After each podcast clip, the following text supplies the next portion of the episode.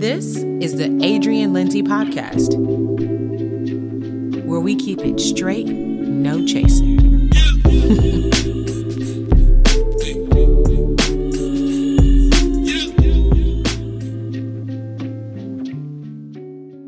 Welcome back, all of you part oneers, to the second half of our conversation Kennedy and I are having about beauty. For those of you who haven't listened to the first part, I need you to go to episode one of this beauty series that we are starting, and you will be caught up to where you are today. So let's get back into the balance of the second episode. I hope you enjoyed it as much as we did. And we will not assume that a dead thing is better than a living thing mm-hmm. because a dead thing can't feed you. Mm-hmm. Only you can feed you. Yeah. Only you can allow life to serve you and yeah. to renew your your commitment to living a beautiful life, which is loving the life that your body is in. Yeah.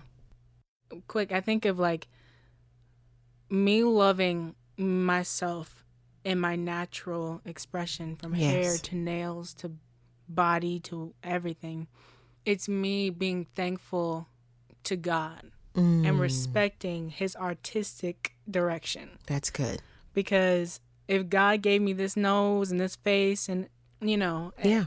And, and I say I do want to change something, but I have to first acknowledge that God chose to give me this yeah feature. You know, health is it's touch and go, you know what I mean? Like mm-hmm. it depends on your situation, but those are the conditions of by which we live. Yeah. Yeah, that's a, that's a food and drug administration type thing. Right. yeah, we And sometimes you can feel that release to do something, to mm-hmm. change mm-hmm. something. Mm, that's good. When it comes to that my personal walk, that's what's helping me find the motivation to love my body mm-hmm. because I go, all right, Lord, you knew what I was going to look like. You know what I'm going to look like when I'm 80. Mm-hmm. So you know the body that you've given me and the circumstances I've lived through. That's good. I've never been skinny, respectfully. And I've spent a lot of my life trying to get to something that I've never seen. Mm and I have to I had to change my my process and being like, no, my weight loss is going to be because I got healthy. And I want to get healthy because I want to respect the temple God has given me. That's good. I want to maximize my time on this earth to fulfill the purpose He put me here to do. Mm-hmm. So that comes first, and the weight loss and the, you know, the the changes come as a result of the health that's within my body that's and good. my you know system mm-hmm. so that's how i'm trying to that's my my 19 year old body positivity um moment mm-hmm. and it might change in the next few years but that's mm-hmm. where i'm that's where i'm sitting in right now that's actually very encouraging for you to be that young um t- to have that type of um mature perspective that was a hard lesson for me when you told me as a little girl you know, the moment you felt like you could say it because i feel like mm-hmm. some kids are too afraid to say things i think yeah. the extremely young age of a child where anything pops out of your mouth and then you know then you go the into this truth era. the raw truth era listen dropping bombs as a two-year-old um, then you you move to this new space of you know hopefully a, an empowered state of uh, intelligence mm. through your parents that you can literally be able to say something, maybe a hard something, maybe a confusing something, and then get clarity. Mm-hmm. And I was so grateful for that moment because then I had to change mm-hmm. what I mm-hmm. was seeing. Um, and so changing what I was saying and seeing about myself helped me fuel my messaging about myself around you mm-hmm. and to you. Mm-hmm. And then I had to dig deep down inside of myself to make sure that I wasn't lying to you because of what my insecurity was. Mm. I had to find my own truth. Yeah. Because kids pick up on what's real. Mm-hmm. Kids can read a lie. You're just saying that. You're just saying that. And be like, no, I'm not really. It's like, mom, you're really lying. Yeah. Dad. But in their head, because they're not trying to get whooped. They not, you calling me a liar? Did you say? No, you ain't gonna say that out loud. You're gonna be like, and that's worse, low key. Because if your kids told you, I don't believe you, then you'd be like, all right, let me use this as a moment to. but no, kids just, they walk away and be like, man, she lying. Why is she lying? Right. And then they just they build up this resistance in their mind and be like, in that area, I don't know if I could trust you in that because I caught you in a lie. Mm. And then there's no place for healing and reconciliation and honesty. Now you're hitting the target. If you feel like you cannot trust me Mm-hmm. in the small things about belief and integrity, Yeah. when it really costs church, when it really costs your safety, Yeah. your identity, mm-hmm. different things of that sort. Now you don't believe anything that I'm saying because you felt lied to or misinformed at such an early age that it creates a gap. Yeah. And now I can't believe you. I can't trust you. I don't come to you when I'm hurting. I come to you when I want to lie. Or in a space that I know already, Yes. so I can kind of feel it out. It's a space that I, I already inhabit. So if you walk in the room and tell me that this is in the wrong place, I could be like, Cap, all right, you did it again. Exactly. Because sometimes kids will bait you. They run litmus tests all the time. I'm not talking from experience. I'm just saying. because my mom, there's one thing about you, you've always been honest with me.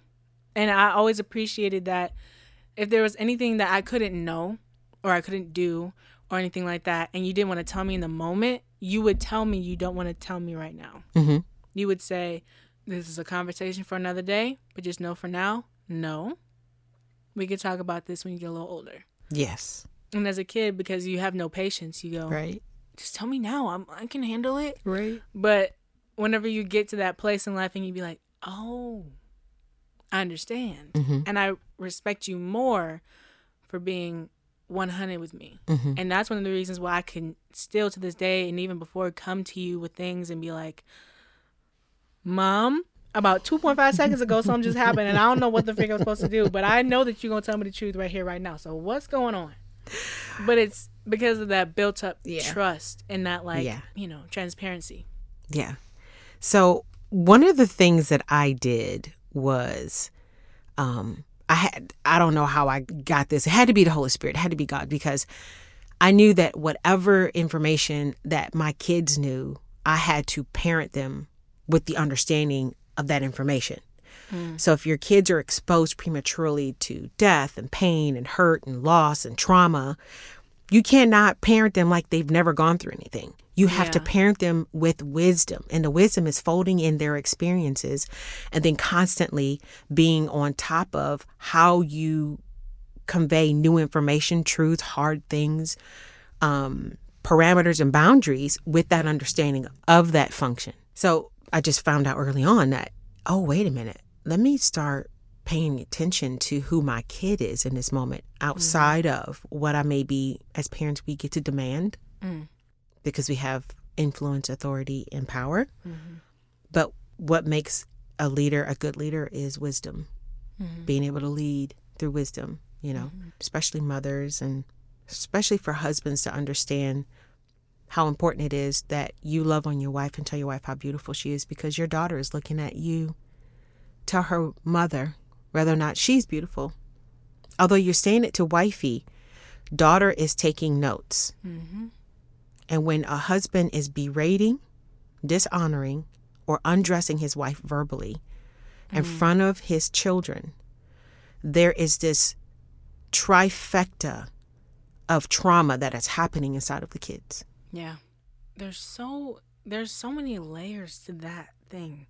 And that's why whenever I think of parenting, I think it's important that people understand the magnitude of the decision and of the responsibility because the layer of effect that that one thing can have on a child's development, on a human being's development, there's there's a lot that goes into it. And I think it comes down to the parents um, dynamic first because how many times you had to talk to dad about me and my image and the time that we spend together educated you on what I needed as a young girl to where you could talk to dad and be like, yo, she's feeling a little insecure about da da da da. Yeah. I need you to maybe just give her a compliment about this outfit because she's feeling some type of way about this or you know her hair. She's kind of you know in mm-hmm. this weird growth phase. So just kind of give her a little Yeah. because it's it's more strategic than Than we like to admit. yeah. There's Yeah. a lot of planning. It is. It's awareness. Mm-hmm. I'm just like the idea of a husband doing that to his wife and what that does to the child is so. It's just it's sad to think about when you said it. I Just like I couldn't imagine. You know what I mean? Yeah. So Yeah. And you know, shout out to my husband for being the strong man that he is. And I tell him this all the time. I say, You're the strongest man I know. And I really do mean that because it takes a really strong man to be resolved in his decisions and his choices about life. But it takes a different type of dude to be faithful. It takes a different type of dude to be um, vocal about his love, his choice, his support. And um, my husband has been nothing but strong in that area. And he's human. Just like he gives me a pass and he throws my cape on every time he gets a chance, I'm going to do the same thing back. I'm going to give my husband his cape, you know, in this space of giving me this, the time, our conversations about, you know, who I am, my health, you know, my body image, and all this other good stuff. And so he's been very patient and encouraging. And at the end of the day, our goal is that we live a long life. Mm-hmm. And like you said, I want to be healthy on the inside. I want to be healthy with my blood work. What's my blood work? You know what I'm saying? what my organs looking like? What my organs looking like? Because I need to know that my heart is okay and my Right. liver's all right. So I want to be healthy there first, and the mm-hmm. other thing can happen over time. Mm-hmm. But a lot of what we feel is our beauty impediments are sometimes our mental fragility mm. In a space of finding beauty and balance and honesty and integrity. Let's be very careful and intentional on having a beautiful mind. Mm-hmm. To close out this session today, can you give me some of your practices, Kennedy, that you institute into your life on mm-hmm.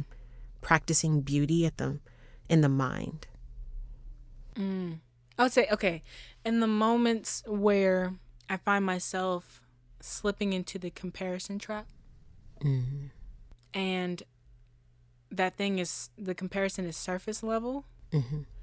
I like to feed my mind. So if it's a body issue that I'm having, if I'm overthinking about what I want to change about my body or things like that, I like to invest my time and my energy into something that's going to add to my mind, into my brain, into my my education.